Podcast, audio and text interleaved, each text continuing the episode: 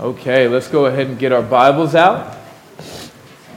We're going to be in the book of First Thessalonians. If you do not have a Bible, you are certainly welcome to use the Black Pew Bible in front of you. And you're also welcome to take that Bible home to read it. If you've never read the Bible before, maybe start in the book of Mark. It's a pretty short book. Just start there and consider the claims of Jesus.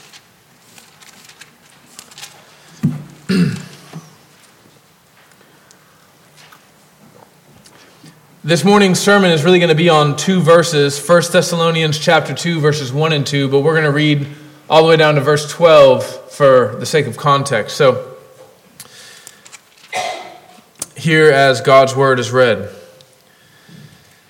First Thessalonians chapter two, verses one through twelve. For you yourselves know, brothers, that our coming to you is not in vain.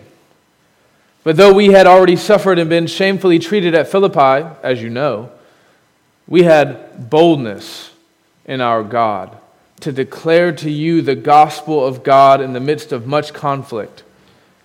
For our appeal does not spring from error or impurity or any attempt to deceive, but just as we have been approved by God to be entrusted with the gospel, so we speak, not to please man, but to please God who tests our hearts. For we never came with words of flattery, as you know, nor with a pretext for greed. God is witness. Nor do we seek glory from people, whether from you or from others, though we could have made demands as apostles of Christ. We were gentle among you, like a nursing mother taking care of her own children. So being affectionately desirous of you, we were ready to share with you not only the gospel of God, but also our own selves, because you had become very dear to us. For you remember, brothers, our labor and toil. We worked night and day that we might not be a burden to any of you, while we proclaimed to you the gospel of God. You are witnesses, and God also, how holy and righteous and blameless was our conduct towards you believers. For you know how, like a father with his children, we exhorted each one of you and encouraged you and charged you to walk in a manner worthy of God, who calls you into his own kingdom and glory. Jim Bakker, oh, excuse me, before I get started, this is God's holy, infallible, inerrant, and all-sufficient word. Amen? Jim Bakker. Have you heard of him? Do you remember Jim Bakker? He was one of the most famous televangelists of the nineteen eighties. You might be more familiar with his pink-haired wife, Tammy Faye Bakker. In nineteen eighty-seven, Jim Bakker's secretary accused the televangelist of doing things that are not appropriate to talk about in public. Bakker eventually resigned from the ministry, and sh- soon after he resigned, he was charged with accounting fraud, and he was sentenced to forty-five years in prison. Jimmy Swaggart was another famous televangelist of the nineteen eighties. His ministry collapsed in nineteen eighty-eight after it was revealed that he was cheating on his wife with ladies of the night. Televangelists, of course, are not the only ministers who shipwreck their ministry. Consider the example of one pastor, Mark Driscoll. Mark Driscoll was the founding pastor of the famous Seattle-based megachurch Mars Hill. In two thousand fourteen, Driscoll was fired for a decade-long expanse of spiritual and emotional abuse of the leaders of his church and the members of the church, as well as out-and-out plagiarism in many of the books that he had published. Or consider Pastor James MacDonald. James MacDonald was the founding pastor of Harvest Bible Chapel in Chicago, Illinois, and under MacDonald's leadership, the church grew to thirteen thousand members in over seven locations. MacDonald had massive ministry platforms. He hosted pastors' conferences. He wrote books. He had his own radio program. In two thousand nineteen, James MacDonald was fired for a number of offenses, including at least entertaining a murder-for-hire plot against his son-in-law, misappropriating funds from the church into the millions of dollars, and several other grievous offenses that need not be enumerated here. Now, the list of Christian leaders who have fallen from grace and who have shipwrecked their ministry, it's a mile long. And it doesn't discriminate. Fallen pastors and leaders in the church, they come from all different kinds of backgrounds and tribes and cliques, different theological persuasions. I've chosen two people from my own camp, the Reformed camp, to talk about. But they come in Calvinist circles and Arminian circles. They come in, they come from charismatic churches and cessationist churches. They come from low church denominations and high church denominations. Leaders that fail in their ministry come from flaming liberal denominations, and they come from staunchly conservative local Baptist churches. They are men and they are women. They are young and they are old. They are black and white and yellow and every other shade of melanin in between. So what are we to make of leaders like these, with ministries that have done so much damage to the glory of Christ and the good of his people? If you remember at the beginning of last week's service, as I introduced Pastor Tommy Lee, our guest preacher, I talked about his character. And I wanted to talk about his character because I said that so many churches focus on the wrong things when they think about who should be their leaders. They ask, who has the most leadership acumen? You know, they look for the guy with the it factor. They look for the leader who seems to have the perfect polish, instead of looking for the things that God tells us we should look for, like character. Godly character that is the result of God's Spirit working in our lives. Friends, I think that's the heart of the issue. So what are we looking for in a leader? In our previous sermon from First Thessalonians one, verses three through ten, we saw Paul, he was rejoicing that the Thessalonians had uh, obviously seen the manifestation of the Spirit's power in their lives. But he was also rejoicing that that same Spirit's power was manifest in his ministry, as well as the ministry of Silas and Timothy with him. And we said that we're going to put a pin in verse five. Do you remember that? Because we said we would come back and talk about it more later. Well, that's what we're doing this morning. But let's let's refresh ourselves and just go back to chapter one, verse five. Paul says, because our gospel came to you not only in word, but also in power and in the Holy Spirit with full conviction. And then he says, you know what kind of men we proved to be among you for your sake. So he's saying, listen, I'm, we came in power, and I don't have to prove that to you. You know, you observed us, you saw. Well, in this morning's text, Paul is picking that theme back up, and he's going to... Uh, elaborate on what they witnessed when he was there with them in Thessalonica. So you see that same phrase in, in in verse five where he says, for you know what kind of men. Now go back to chapter two, verse one. He says, for you yourselves know. So he's picking right back up where he left off about what the Thessalonians know to be true about their ministry. And as he talks about his ministry, you'll notice when he discusses how God was very obviously and powerfully present in his ministry, he doesn't talk about signs and wonders. He doesn't talk about drawing large crowds. He doesn't talk about personal gifts. He talks about issues of character. If you want to know how Paul knows that God was with him, it was because he lived out the fruits of the Spirit in their midst. So as I think about these fallen ministers and the legion of other men and women who have shipwrecked their faith and wreaked havoc on the church through their broken ministries, I want you to know that I am less concerned for the church out there, you know, what's sometimes called like big Eva evangelicalism. I'm not saying that I'm not concerned about other churches, but I'm just saying I'm less concerned about those churches out there, and I am more concerned with this church right here. As your pastor, I'm not going to have to give an account for every sideways word spoken by every Christian that exists in the United States of America and beyond. I'm not going to have to give an account for every person who gets put in a ministry position who should not be put in that ministry position. But I will have to give an account for the leaders that are appointed in the life of this church. And so will you. We're a congregational church. That means that you, we believe that the Bible says that you have the final authority in who you have as leaders over you. Be that elders or deacons, they can be staff elders or non-staff, the missionaries that we send out. We have the final authority as a congregation over that matter, which means if you have the authority, then you have to give an account. Now, I want to make sure that the that when you appoint leaders over you, that you have the right categories in place. I want to make sure that you don't just choose the marketing guru or the master orator or the organizational savant over the humble, lowly, and faithful leader who may not seem in any way powerful to the world's eyes, but who may be, in fact, full of this, the Spirit of God and all the power that comes with it.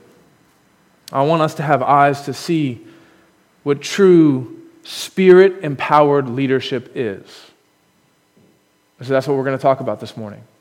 And we're going to talk about that for several Sundays to come. I set out to preach this sermon. I was going to preach all twelve verses, fifteen-point sermon. I got three thousand words into point one and said, oh, no. So I've got one point for you in this morning's sermon, note-takers. The first mark of a Spirit-empowered leader is that he must be bold. He must be bold. Let me pray. Father, would you help me to be bold and to say what you have said this morning?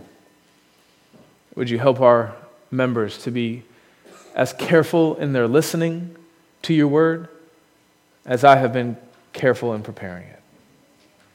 In your Son's name we pray. Amen. Now, if I was uh, a freshman in college in like my first English literature class, uh, this would be the part of my paper where I would say something like, the Merriam-Webster de- definition of boldness is X Y Z. Instead of giving you uh, the dictionary definition or trying to come up with my own definition of what boldness is, I would rather just kind of show you from God's Word what boldness is. I would rather you kind of experience boldness rather than try to grasp it intellectually, at least at first. So turn with me, please, to Acts chapter four. Acts chapter four.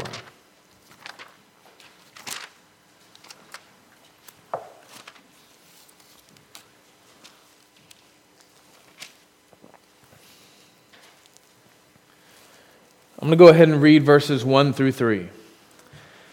As you can see from the subheading there, this is the they that we're referring to as Peter and John, the apostles of Jesus.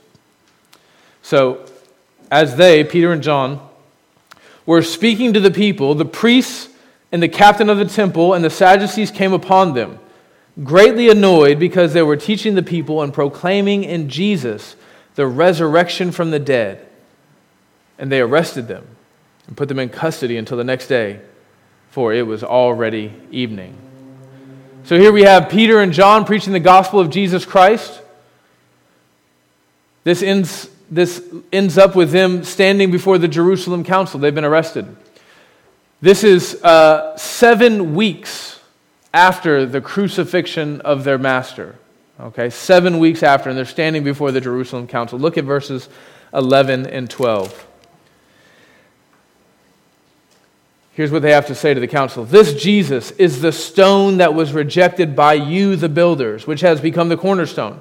And there is salvation in no one else, for there is no other name under heaven given among men by which you must, we must be saved. Now that's, that's a heck of a thing to say to the people who just killed your master and Lord just seven weeks ago, but, but they know something that these Jerusalem leaders don't know.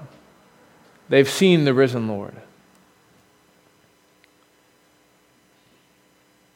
But they're probably still afraid. They know that these men have the ability to take their lives, if not take their lives completely, then to make them suffer terribly. But they continue to preach in boldness. Look at verse thirteen. Now when they saw the boldness of Peter and John and perceived that they were uneducated common men, they were astonished, and they recognized that they had been with Jesus. You see, there was something that the apostles Peter and John knew. They had been with Jesus, not just in his earthly ministry, but since he had resurrected from the grave. And that empowered them to be bold for the sake of the gospel, to stand firm and to continue to preach the truth, even under the threat of significant suffering. Now, the apostles were eventually released, but they were also ordered to stop preaching the gospel, right? And this was under threat of punishment. Look at verse eighteen. It says, "So they called them and charged them not to speak or teach at all in the name of Jesus." Now, the exact nature of the punishment is not stated here in the text, but I'm sure that it didn't take the apostles long to think about what Jesus had been through. How he was beaten, how he was put to shame, how he was hung on a cross. This threat from the Jerusalem council is very real, and Peter and John are very likely afraid for their lives. So what do they do? Well, look at verse nineteen. "But Peter and John answered them, 'Whether it is right in the sight of God to listen to you rather than to God, you must judge, for we cannot but speak of what we have seen and heard.'" We can't help it. Are we afraid? Yes. We can't help it. And they don't stop there. As soon as they get released, they go and they find another group of believers.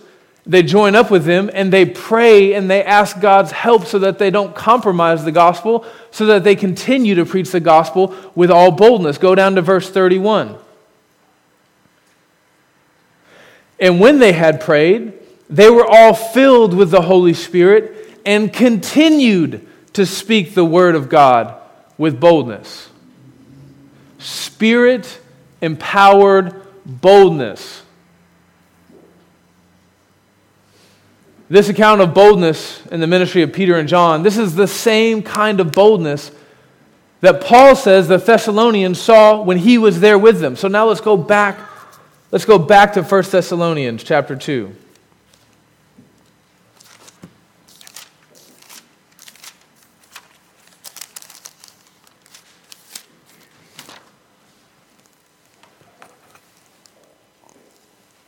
Chapter two, verse two, he says, "But though we had already suffered and been shamefully treated at Philippi, as you know, we had boldness in our God to declare to you the gospel of God in the midst of much conflict." Paul says, listen, we've we had already suffered. We had already endured significant persecution. And he, he references back his time in Philippi. Now, if you remember from my introductory sermon, Philippi was where Paul was at right before he went to Thessalon- Thessalonica. You remember he went from like here to Thessalonica, to Berea, to Athens, uh, and then finally to Corinth. Well, Philippi was where he was right before Thessalonica, and he suffered significantly there. I mean, I think it's fair to say, and, and it's probably a bit of an understatement, that Paul was on edge as he made his way into the city of Thessalonica to continue to preach the gospel, in light of what he had gone through in Philippi. If you want to know what Paul went through in Philippi, the good news is that Luke tells us. I'll just read it for you from Acts chapter sixteen. "The crowd joined in the attack against Paul and Silas, and the magistrates ordered them to be stripped and beaten with rods. After they had been severely flogged, they were thrown into prison, and the jailer was commanded to guard them carefully." Now, I imagine that if Acts chapter sixteen came up in your daily Bible reading plan, that you would probably just read this passage and not really spend much time thinking about what Luke is saying here. You probably wouldn't try to put yourself in Paul's shoes. Try to imagine what it's like to be taken a hold of by a crowd of angry, hateful people, drug out into the middle of the streets, stripped naked, ashamed, exposed, only then to be beaten, flogged, spit upon, cursed, just like their master. When we read words like "he was stripped and beaten with rods," that he was severely flogged and thrown into prison, We are, we are out of depth with the pain and suffering that is captured in these words. We, we just pass over them quickly and lightly, but we shouldn't. What Paul went through was a horrific and traumatic experience, and it would have been enough to convince most of us in this room, myself included, to just sit down and shut up. Maybe if you think you would be strong enough to endure, you can come and talk to me after the service. I have been weak enough and given in to fear of man enough to know that I don't think I could do this on my own. When P O Ws are captured by enemy forces, uh, they are under strict orders according to the military code of conduct to only give out three pieces of information: name, rank, and serial number. This is how you're trained. All sailors and airmen and soldiers and Marines, and they do their best to adhere to this rule, especially under extreme duress, which is just a polite term for torture. One P O W at the infamous Hanoi prison in Vietnam, they called it the Hanoi Hilton in order to maintain a sense of humor, he was ordered to write out a false profession of war crimes that he had not committed, and he refused. He gave his name, his rank, and his serial number. Well, this is what followed. I got to serve as a stress reliever for about twenty guards. Each took his turn beating me to a pulp. They pounded me for six or eight hours. By then, I was getting pretty shaky. Then they got serious. I was introduced to a bowl of water, some filthy rags, and a steel rod. The guards stuffed a rag in my mouth with a rod, and then after putting another rag over my face, they slowly poured the water on until all I was breathing was water vapor. I could feel my lungs going tight with fluid and felt like I was drowning. I thrashed in panic as darkness took over. When my senses returned, I discovered that I had been blindfolded and trussed into a pretzel position. Thick leg irons shackled my ankles. My wrists were tied behind me, and a rope bound my elbows just above the joints. The guards tightened the bindings by putting their feet against my arms and pulling the ropes until they couldn't pull any harder. Then they tied my wrists to my ankles and jammed a ten-foot pole between my back and elbows. After a few hours, the leg irons began to press heavily on my shins and feet like a vice. The ropes strangled my flesh, causing searing pain and making my arms go numb until they slowly turned black. After going on and on about what he experienced there, he finally concludes with this: I told the guards that I would write the confession, and I did. This is not a weak-willed man who did this. This soldier was strong. He was resolute. He fought the good fight against his captors. But he was not unbreakable, and neither are we. What Paul went through in Philippi was a violent, traumatic experience, and it's something that most of us would not easily recover from. And this event was obviously still fresh in Paul's mind as he entered into Thessalonica. It was probably as fresh in his mind as the scars were fresh on his body. And yet, as he entered the city, he did not shirk his calling. He did what he always does. He went right to the synagogue and said, "Open your Bibles. I've got to tell you about the Messiah." He preached the gospel knowing full well that another mob might seize him, stone him, flog him, or just outright kill him. And you know from our introductory sermon that that's exactly what they tried to do, and the believers got him out of there. Now, let me be clear. The Apostle Paul was a great man. A great man. But he was still a man nonetheless.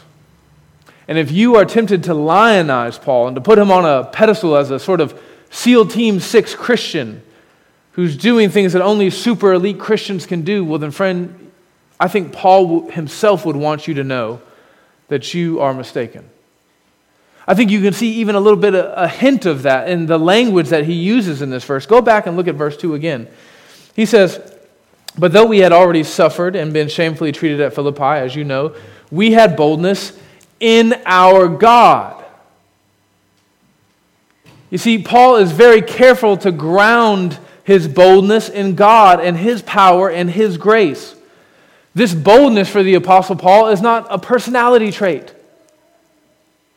Now, some people may be naturally built one way or another. You know, they have, they may be naturally more built to have more or less fear. You watch a documentary on uh, Alex Honnold, the guy who did the free solo of, of El Capitan, the big mountain out in Yosemite, and they scan his brain, and they see certain parts of his brain don't really light up as much in the in the parts that are responsible for processing fear. You know, some of us may have more or less fear naturally. Some of us may be constituted in such a way as to be more assertive or less assertive, more reckless or less. But that's not what Paul is talking about here when he talks about the boldness that he had in Thessalonica. Paul is talking about something that is born of God's Spirit, working through God's people for the glory of God's name. It's what happens when he, when he, God, the Spirit, empowers us to fear God more than we fear man. This boldness is what happens when we have conviction that can endure in the midst of suffering, because we have come to know Jesus. We have tasted and seen that the Lord is good. Biblical boldness is what happens when we rely on God and His strengthening hand, not on our own flesh. Consider the Apostle Peter, right? He preached in Acts two. He stands up before everyone. I mean, this dude, this is like his moment in the sun, and he preaches one of the most, one of the boldest sermons that have ever been preached in church history. And then in Acts four, which we just read, he's got John by his side. He stands up and does the same thing, preaches the gospel in all boldness. But do you think Peter was naturally constituted in that way? You remember Peter in the courtyard, right? He wasn't too bold then, was he? And you may be thinking, well, Sean, that was before the resurrection. Yeah, well, you remember Peter was also very timid and afraid of the Judaizers. Paul tells us in Galatians that he had to confront Peter for his fear of man. He didn't seem too bold then either. Boldness is not necessarily an innate characteristic. It's something that God has to empower in us as His followers. I mean, consider Jesus. He was fully God, yes, amen? But He was fully man. And just prior to going to the cross, He sat anxious, praying in the garden, crying out to His Father, saying, "Strengthen me. If it's possible, let this pass from me. Nevertheless, not my will be done, but yours." And then He moved to the cross. Do not get it twisted. No one is all bold all the, all the time, not even the Apostle Paul. You remember that the Apostle, as he's writing the Ephesian Christians, one of his prayer requests, one of his few prayer requests, is that they would pray that he would be bold for the sake of the gospel as the gospel would require. Listen to what he says in Ephesians six.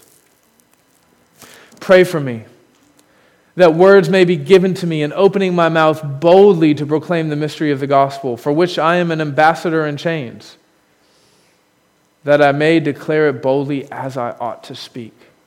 You see, friends, the gospel demands boldness. And Paul was afraid that when the moment came that he would have to meet that demand, he would not be able to.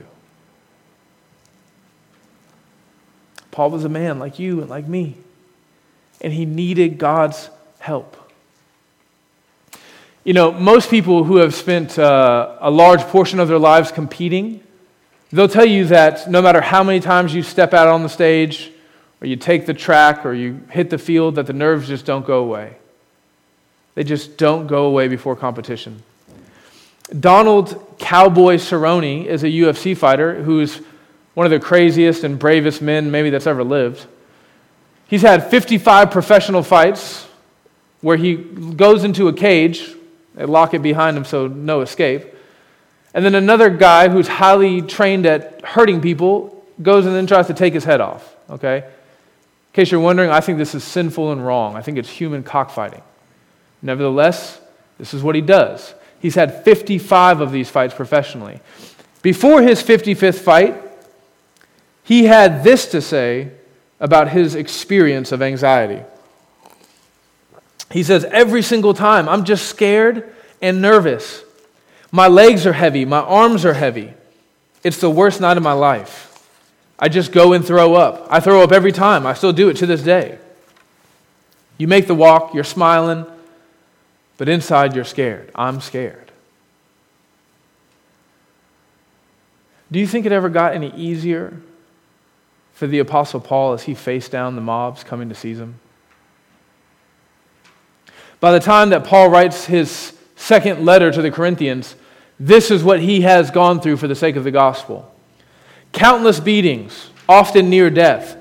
Five times I received at the hand of the Jews the forty lashes, less one. Three times I was beaten with rods. Once I was stoned. Do you think that Paul ever stopped being afraid of that? As he faced down these crowds with malice in their eyes and stones in their hands and hatred in their hearts? It seems unlikely.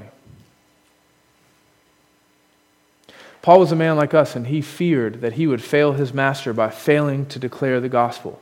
So he prayed and said, God, strengthen me. And then he asked other people to pray for him and that they, that God would strengthen him. This is what a Spirit-empowered leader looks like. Bold in the face of suffering.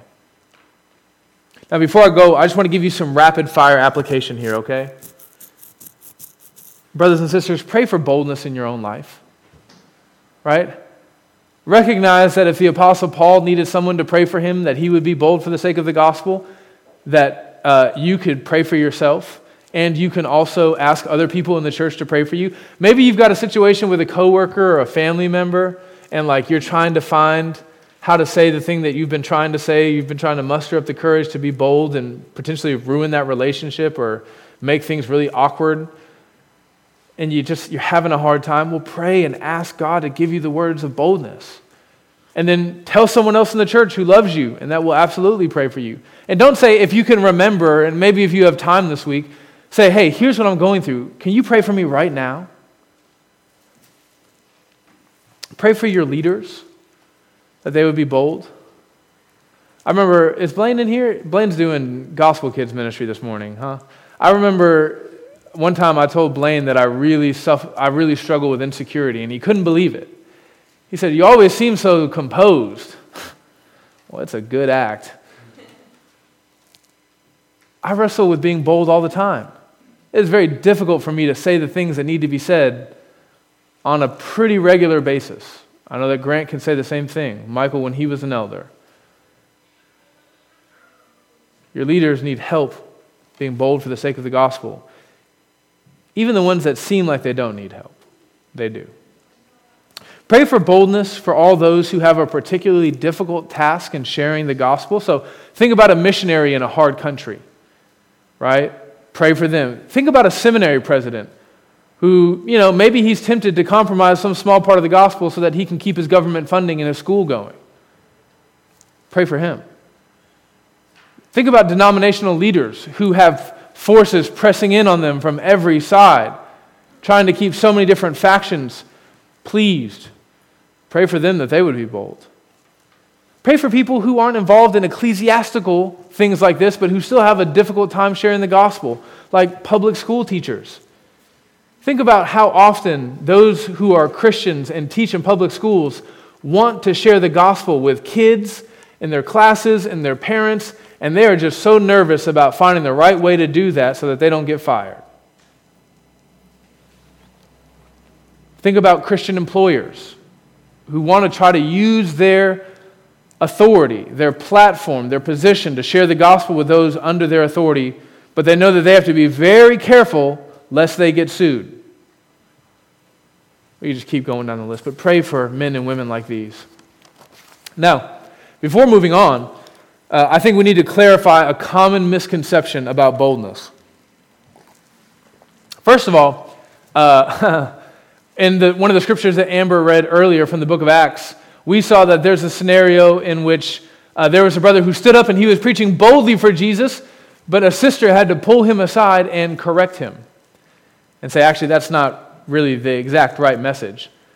Now, the boldness there wasn't the issue. The issue is that he was not informed in his boldness. So brothers and sisters, young brothers and sisters, be bold. Be super bold for Jesus.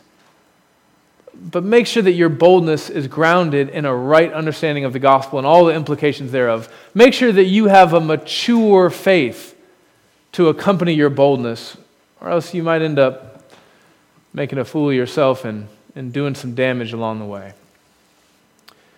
Now, another misconception. I know that some of you are listening to this sermon about boldness, and you're probably thinking, Sean, this could never be me. You have no idea how timid I am. I am like a leaf shaken in the wind. You're like one of the people that if I look at you while I'm preaching, you immediately look away, right? Eye contact. Oh, no. I'm talking about the people like if you are at the cash register and the cashier gives you wrong change and shorts you a twenty, instead of saying, oh, you shorted me a twenty, you'll just lose twenty dollars so that you don't have to say anything about it. You'll just walk out of the store. I know that there are a number of us who are just naturally timid, right? We feel like we're constantly on the verge of a panic attack, especially as we think about being bold. I don't know, Sean. I just don't know. Well, what if you misunderstand what boldness is? When we think about boldness, we, t- we tend to think about someone with their chin held high, and it's a very nice chin. It's a robust, thick chin, like Gaston from Beauty and the Beast, you know? And that big chin is pointing high up in the sky, chest poking out. The person who's being bold is speaking with perfect diction and clarity and volume. And they say and do what needs to be said and done, and they do it in a powerful way. Well, friends, that's not necessarily what boldness is. It may look like that. Boldness may be like that, but more often than not, boldness comes with sweaty palms, a racing heartbeat, breathless speech.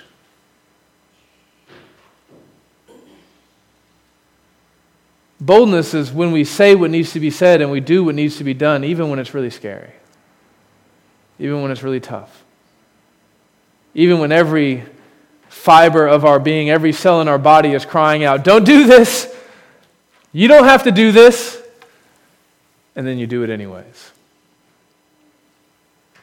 You know, uh, we think about boldness, one of the people that kind of quickly pops to our mind is Martin Luther, right?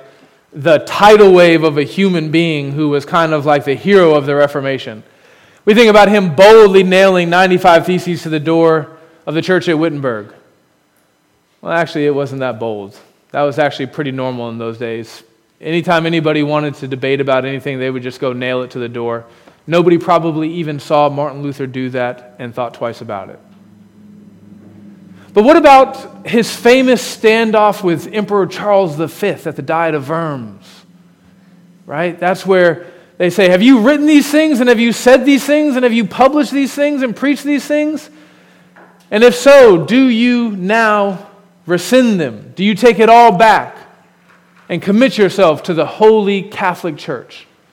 And we have this vision in our minds, especially because of maybe some of the movies we've seen of Martin Luther, where he stands up and he says, here I stand, I can do no other, right? Chin held high, chest poked out, perfect diction, clarity, volume in a speech. I mean, it's really powerful, really powerful. Except that's not at all what happened. The first time that the emperor and all of Martin Luther's accusers asked him if he would take back everything that he said, he was so afraid, he was so nervous that he said that he needed extra time to think about it. So they gave him another day, and he went back and he paced in his room, praying all night, asking God for the courage to do what was right. And then as he came in the next day and responded to his accusers, those who were there and who witnessed this say that he seemed very timid, very meek. They say that when he responded with the words, here I stand, I can do no other, that he was so quiet almost no one in the room could hear him. But he was bold. even if he looked weak, because he stood on the truth of God's word in the face of persecution and suffering. Brothers and sisters of Sixth Avenue, as you think about the kind of men that you want to nominate to be elders in the life of this church, full-time elders like me, lay elders like Grant and other men in the future, boldness is an attribute that you must consider. But do not confuse biblical boldness with alpha male characteristics.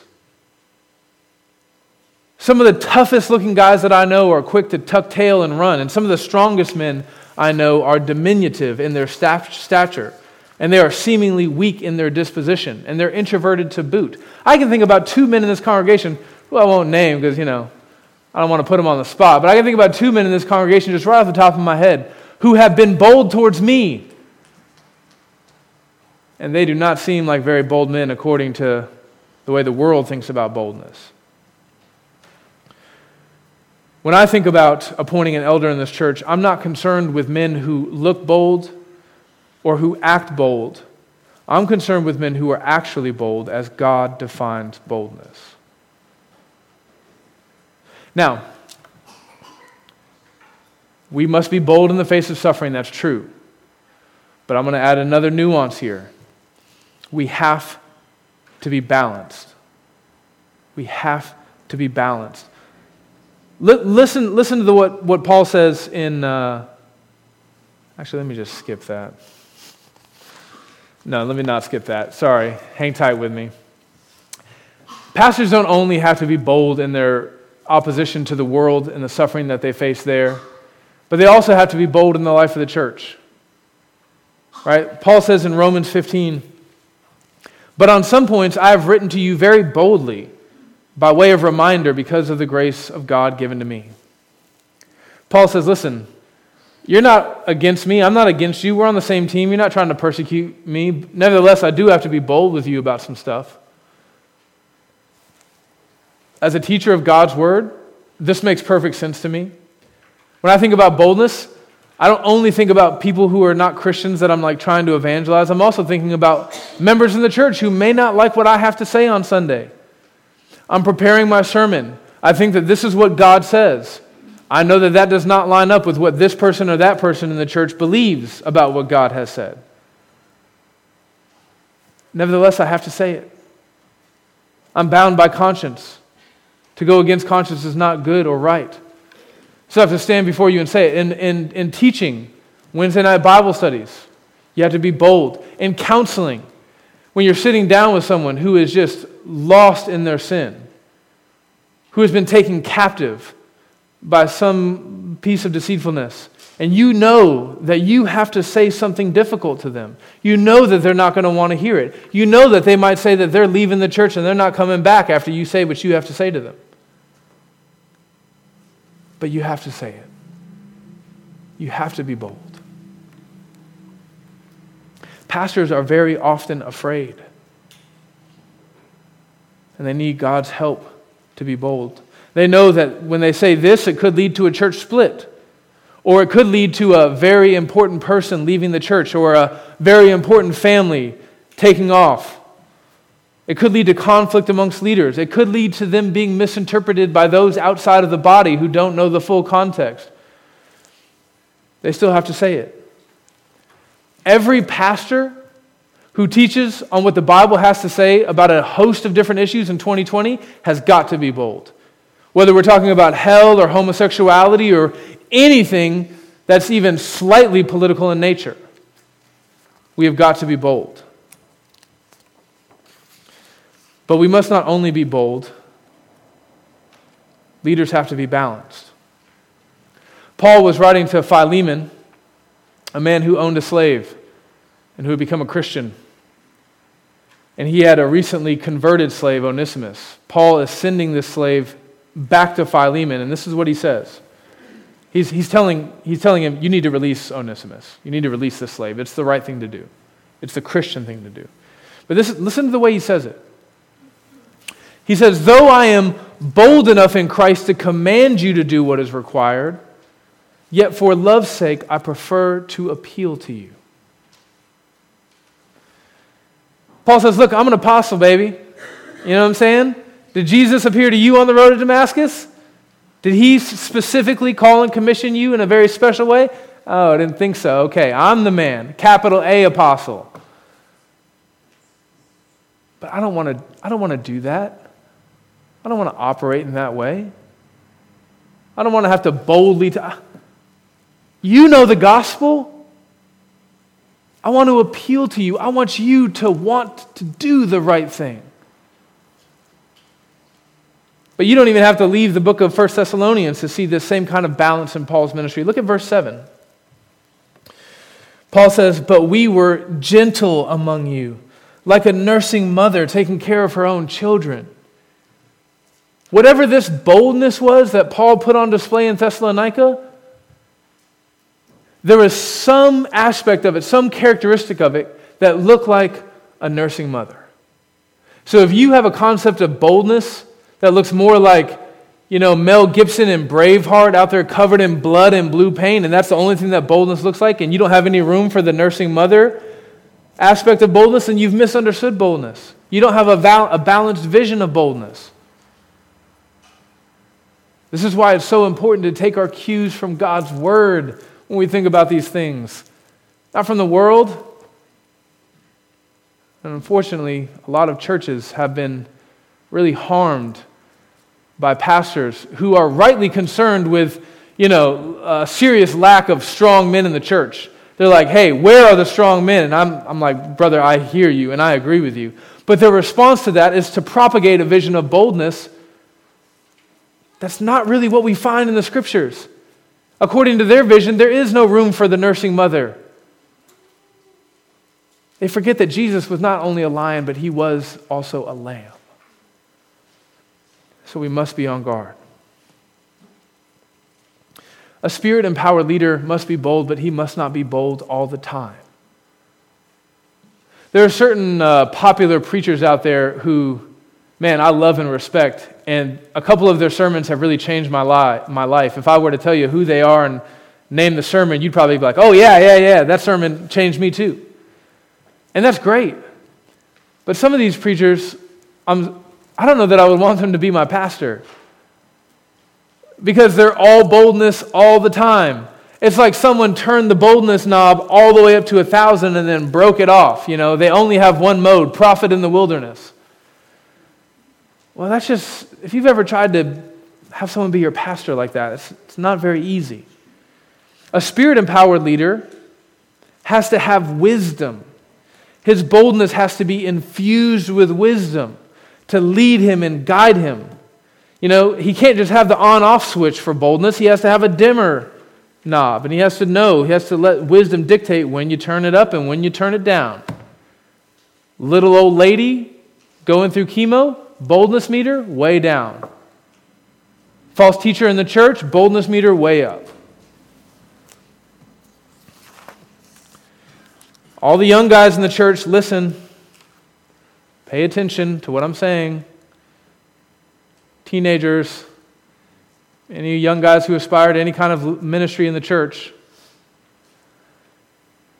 you are in the high-risk category when it comes to being bold in all of the wrong ways, right? Young guys are like Peter in the Garden of Gethsemane, whipping out the sword, cutting dudes' ears off, you know, like, I got this. And Jesus is like, no.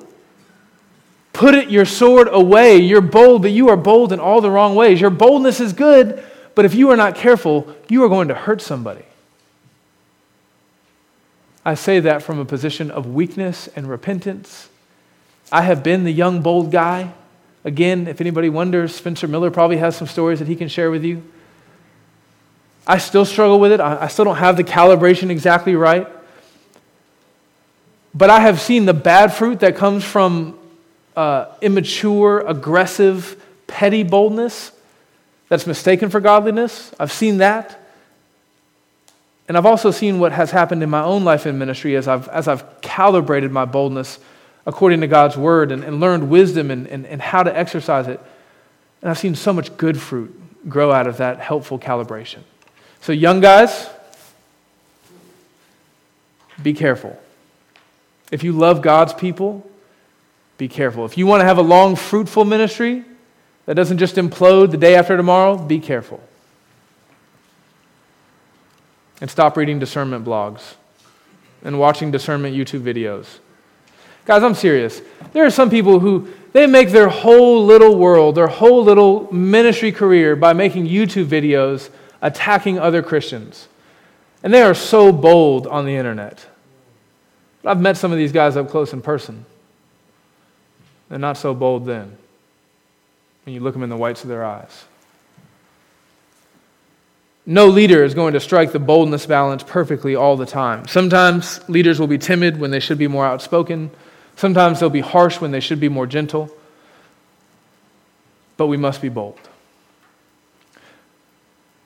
Friends, we cannot have weak-willed, mealy-mouthed preachers, teachers, missionaries, and leaders in God's church. We cannot have that.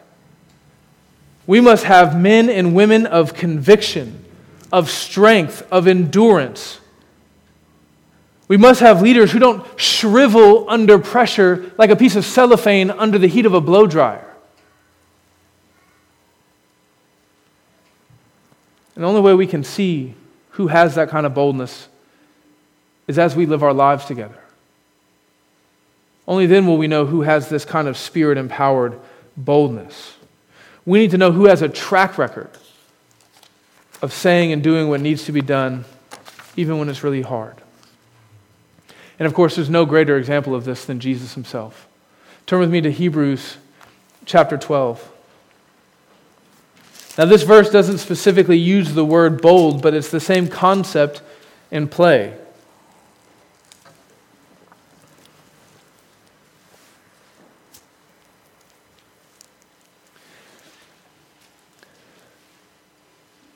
The author of Hebrews is addressing Jesus right before he goes and suffers the wrath of God on the cross. And he says this,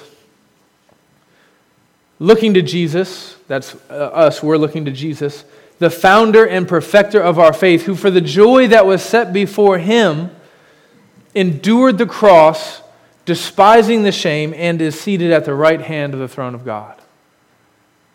We know from the Garden of Gethsemane that Jesus struggled to make it to the cross. But he went. He went boldly. Well, what moved him? What got him there? Well, it was a vision of the joy that was set before him. And so he went. Jesus is our exemplar in this way. We look to him to know what boldness looks like. So friends, do you have that same vision? If you are clinging to anything else to empower you to be bold, you're gonna, you're not going to be bold. And if you are, you're going to be bold in all the wrong ways. If you're going to be bold because you think other people in the church will see your boldness and pat you on the back, you're being bold in the wrong way for the wrong reasons. If you're being bold because it's part of your identity and you feel like you have to live up to this high standard and Pastor Sean just preached it, so now I feel like I have to do it if I want to be a good Christian, that's not going to work. You're going to fail. But if you understand that God has his eternal joy waiting for you in heaven, if you understand that you've been rescued and redeemed from the power of sin and death, from the consequences of hell, friends, what is there to be afraid of? How can you not be bold as you stare down your coworkers, your enemies, your whoever it is that mocks you, that hates you, that despises you for being a Christian? Dom, can you bring me that uh, order of service right there, brother? In this morning's, we didn't plan this, in this morning's uh, catechism question from the New City Catechism, I noticed it as I was getting ready for the service this morning. It says, what hope does everlasting life hold for us? Answer, it reminds us that this present fallen world is not all there is. Soon we will live with and enjoy God forever in the new city, in the new heaven and the new earth. This is the joy that Jesus was talking about, where we will be fully and forever freed from all sin and will inhabit renewed resurrection bodies in a renewed, restored creation. This is what awaits us, brothers and sisters. How can we not be bold? If you're here and you're a visitor this morning, and you don't know Jesus, you should know that this is not what awaits you. Our God is a very gracious God, and He is good at giving gifts, and He has thrown wide open the doors of His celestial city, and He is calling all men everywhere to repent of their sins, to trust in Him, and to come in and dine with Him, and to enjoy Him forever. But the only way that you can do that is if you actually turn from your sin. You know, I remember when I wasn't a Christian, I remember how bold I was for my sin and for the world. I was so bold. But I was afraid of God. I said He didn't exist, but I knew He existed. We all know. There's no such thing as an atheist. Only the fool says in his heart that there is no God. I was so afraid of God that I tried to suppress the truth of His existence in my unrighteousness. And I tried to overcompensate by being bold in my sin. But friends, one day, all that boldness will come to an end. Because nobody can be bold when they look face to face, eye to eye, with the God of the universe. When you see Him in His holiness and His righteousness, when you see the fullness of His glory and splendor, you will fall on your face, and you will be timid and lowly. But if you assume the posture of lowliness here and now, well, friends, then you can enter into His presence with boldness and confidence, not because of you, but because it's only through that lowliness can we have a relationship with His Son, His perfectly righteous Son. And if we're united with His Son, then we can come into His presence, because the Father is glad to receive His Son. He joyfully receives His Son. He invites His Son into His presence. He says, "Come to me, Son." And if we are united with Christ, then we can do the same thing. We no longer have to fear coming before our God. Jesus is our example of boldness. And here's the thing about boldness and those who, who are our exemplars in boldness. Boldness begets boldness. The disciples observed Jesus and His boldness, and that empowered them to be bold. Did they do it perfectly? No. But you saw what they said about Peter and John in Acts four, right? There was something about their boldness that made it obvious that they had been with Jesus. I mean, have you ever just been around someone who's smarter than you, but just by being around them, you feel like you're a little bit smarter? You start to use words in different ways and construct sentences. Like, wow, where did that come from? You ever been around somebody who's confident, even when you're not confident, and they make you feel confident? You know what I'm talking about? That's a mark of a good leader. That's what happened with the disciples. They had been with the resurrected Lord, and they had fed off of His boldness, and they became bold. And then Paul, as he's talking to the Philippian church, he holds himself up as an example. He says, "You follow me as I follow Christ." And we see here with Silas and Timothy that Paul's boldness empowered them to be bold. And who knows what happened with those who were the disciples of Timothy and Silas. Paul describes this ph- phenomenon in Philippians one fourteen, talking about him being in prison and his suffering and chains. He says this, "And most of the brothers, having become confident in the Lord by my imprisonment, are much more bold to speak the word without fear. They were afraid. They saw Paul go to prison for the sake of the gospel. They saw him be bold even in the midst of suffering, and that empowered them to be bold." Kind of counterintuitive, right? You would think, oh, they got our guy. We're going to go hide out in the corner. No, it's the exact opposite. Boldness begets boldness. Parents, be bold for the sake of Jesus so that your kids can see you and follow in your footsteps. The days are coming, and I really do hope that we are all preparing our children to be bold in the face of opposition as we follow Jesus. If you're not preparing them for that, if you're not demonstrating that, if you're not leading from the front in that, your kids are going to get crushed. It may happen in middle school, it may happen in high school, it may happen the first day of their college experience. I don't know when it's going to be, but they will get crushed. But they don't have to be. Pray for them, love them, teach them God's word, and live out the boldness of the gospel in front of them. Bosses, show others what it's like to be bold for the sake of the gospel in your workplace. You've got a little bit of authority. Use it and find ways and means and avenues of being bold for the sake of the gospel. I've told you before about my lawyer friend who is such a good lawyer, and he is so good at his job that he has a significant position of authority.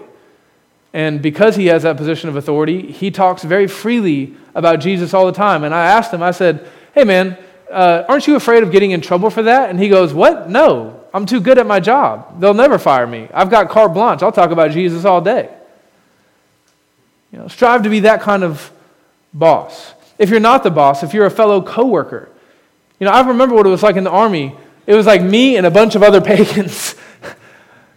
And whenever I would come across another Christian, I would be so excited. But sometimes I would be disappointed because it'd be like, dude, I've been around you for like a year and I've never even heard you say the name of Jesus. Why is that? Well, maybe if I would have been more bold in my faith, I would have empowered them to be bold in their faith. Who knows? Boldness begets boldness. And brothers and sisters, we must have bold leaders in the life of our church. But we need God's help in order to do that. So let me close out this sermon with one more prayer along those lines. And let's see what God does in the future. Amen.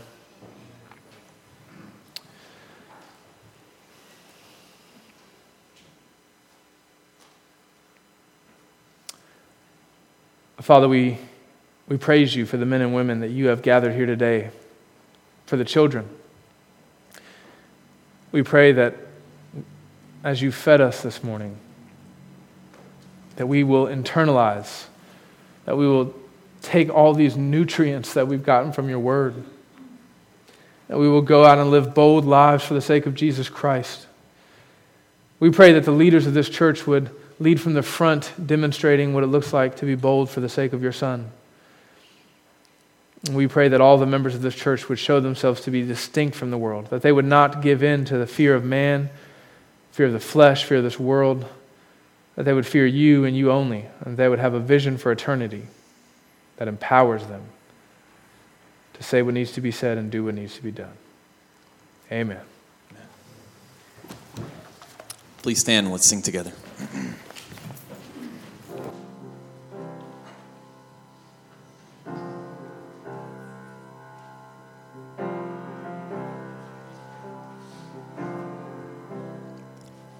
No list of sins I have not.